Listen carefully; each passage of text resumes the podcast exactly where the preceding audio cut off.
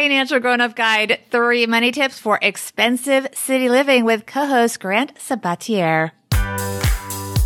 You're listening to Financial Grown Up with me, certified financial planner Bobbi Rebell, author of How to Be a Financial Grown Up. And you know what?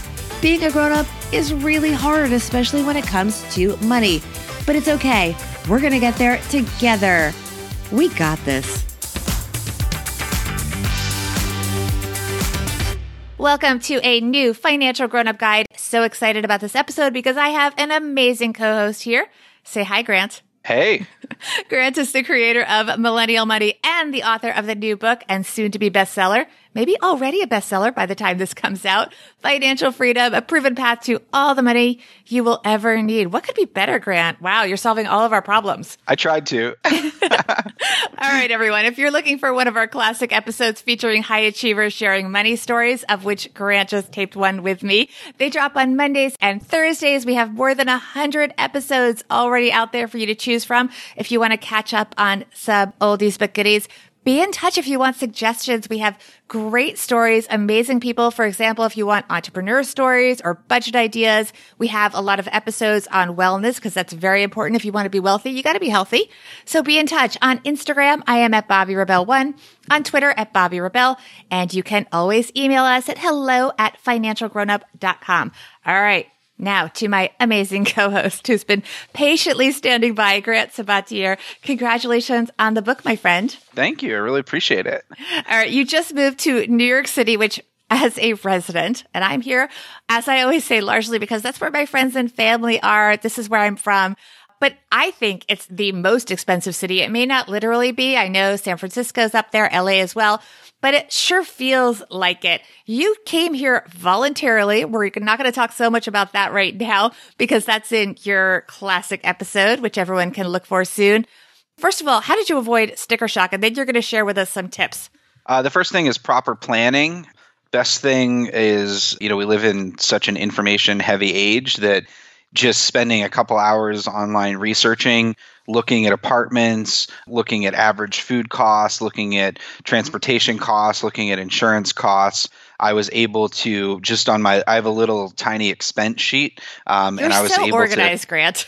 I'm actually not very organized in most areas of my life. Money is is is probably I, th- I think money is actually one of the only things that I've figured well, out. Anyone I, who reads your book will get a whole bunch of tools. That it's a very interactive book with lots of online tools. So you're going to get us all organized. Yeah, so I just but you're organized. Yeah. You just spend two hours and you can figure out if you're moving from one city to another how much more expensive it is. And so I did that and I very quickly realized, ooh, you can spend a lot of money on rent in New York City, but you don't yes. have to. Yes. And that was one of the things that was most exciting because I was like, oh, I can control more of these expenses than I thought I could. All right, you have successfully hacked big city living. So you brought with you three tips for how we can be mindful of our money. Not everyone listening is part of the FIRE movement, financial independence, retire early, for those of you who don't know the acronym. But there are three money tips that you brought for how to deal with living in an expensive city. And the first has to do with the three biggest expenses that we all face. Yeah, so the average American spends 70% or more of their income on only three things housing, transportation, and food. And so if you think that you spend, you know, 70% of your money on those three things, being mindful of those three things, you know, budgeting can be valuable. I actually hate budgets. I've never had a budget because I've been able to focus on saving on those three things. And so if you can, you know, spend as little as you can and still be comfortable on your housing, transportation. If you don't need a car, don't have one. If you have one, buy a used car. Try to use public transportation, bike, keep that cost as low as possible. If you're traveling a lot, you know, definitely look into travel hacking. Keep your flight costs as low as possible. And then food, you know, one of the areas, especially in a big city, it's so easy just to order online. I mean, just it's so easy to get your food delivered and you're going to pay a huge premium for that. And so just being mindful and you know figuring out those things that you eat often find a place where you can get the best price and so housing you know live in the smallest best apartment that you feel comfortable in and then bank the difference and and um, you know transportation and food keep those costs down as well and that's where you're going to get the biggest benefit. Any tips on how to find that cheap housing? Because it's so hard. Although I have to say, the real estate market, at least in New York City, is soft right now. So there may be a lot of bargaining power for people that are looking to rent or buy. Yeah, New York City is such a beast. I mean, that Street Easy website is just so crazy. Apartments, like most good deals, go in less than 24 hours. And so, you know, setting up alerts just so you get them on your phone are really important. Obviously, you know, there, there are many different boroughs in New York City. Uh, cheaper to live in Queens than it is to live in Manhattan. But I live in Manhattan. And while my apartment is about a quarter of the size of the place that I lived in Chicago. I like it. It's on the top floor of a building. I have a roof deck. You know, it's definitely a lot smaller, but you know, my landlord, uh, he's a little bit older. Um, he actually hasn't increased the rent, the agent told me, in the last five years. And so I was able to find a deal. Just like anything, I hunted. I looked at over 40 places, so it took me some time. But, you know, when I found one, I was ready to go. So, time and systems. I think setting up those alerts and knowing that you've got to get there fast is important. Absolutely. I mean, the ROI is incredible. Just doing like two or three hours of research and setting up those automated alerts, you know, probably saved me a thousand dollars a month at least because I was able to get a good deal. And the other thing is don't overlook getting a roommate or moving to maybe a crappier apartment than you would imagine. Because like anything in life, nothing has to be forever. And so if you move somewhere that's more expensive, get a roommate or ideally if you're moving to a new city that's expensive room with someone else rent out their spare room for six months to a year and save your money, get a lay of the land. Because even just being on the ground now in New York, I'm like, oh, here's another block three blocks away that I could have lived on that would have been even more affordable. But that's something I wouldn't have known without being here. And that the final thing is just go and actually test out the neighborhoods.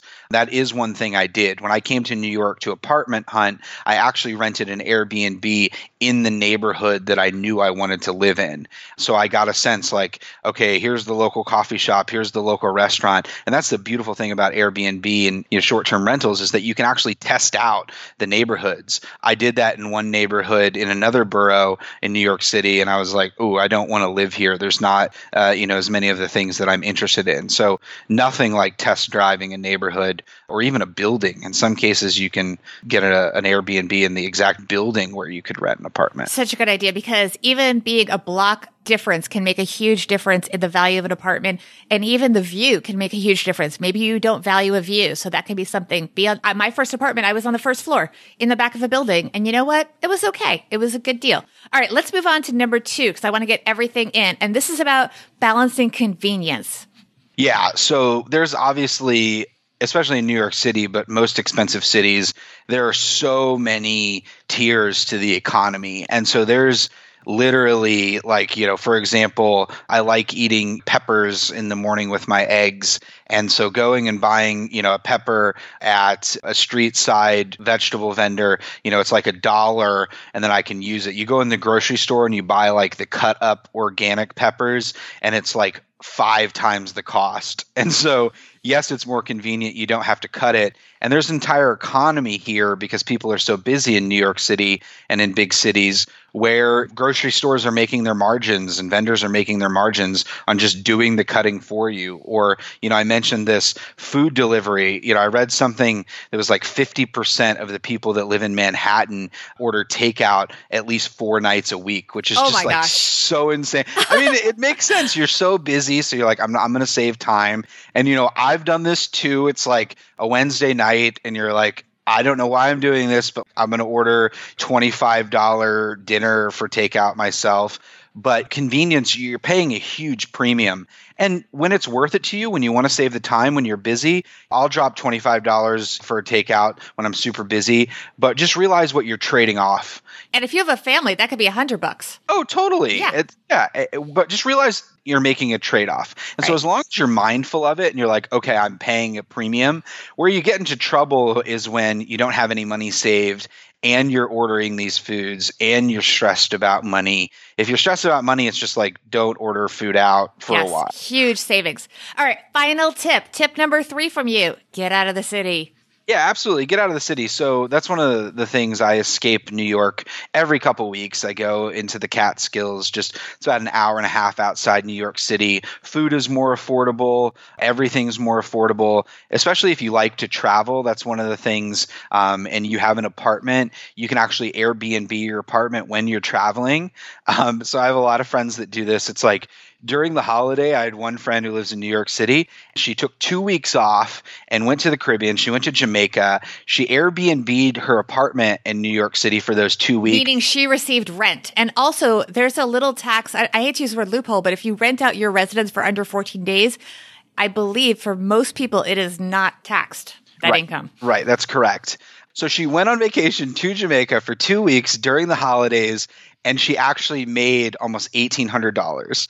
So her entire vacation was paid for and she made $1,800. So brilliant. You know what I mean? And so it's just one of those things like escape the city, be smart. It also helps in a big city to get out. I found that. That's one of the things I learned about New York. It's like, ooh, New York's really, really intense. It's nice to escape for a little while.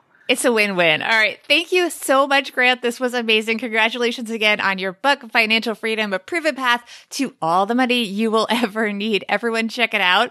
And uh, we're going to post, there's an awesome trailer if you guys want to get a glimpse of the balcony of Grant's apartment and the RV that he's using to tour the country and go on a global tour promoting the book. You can check out the trailer. We'll leave the link in the show notes.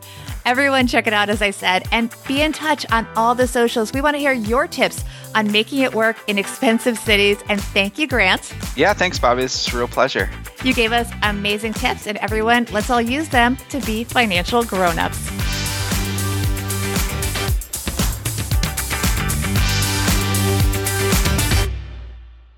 Financial Grown Up with Bobbi Rebell is edited and produced by Steve Stewart and is a BRK Media production.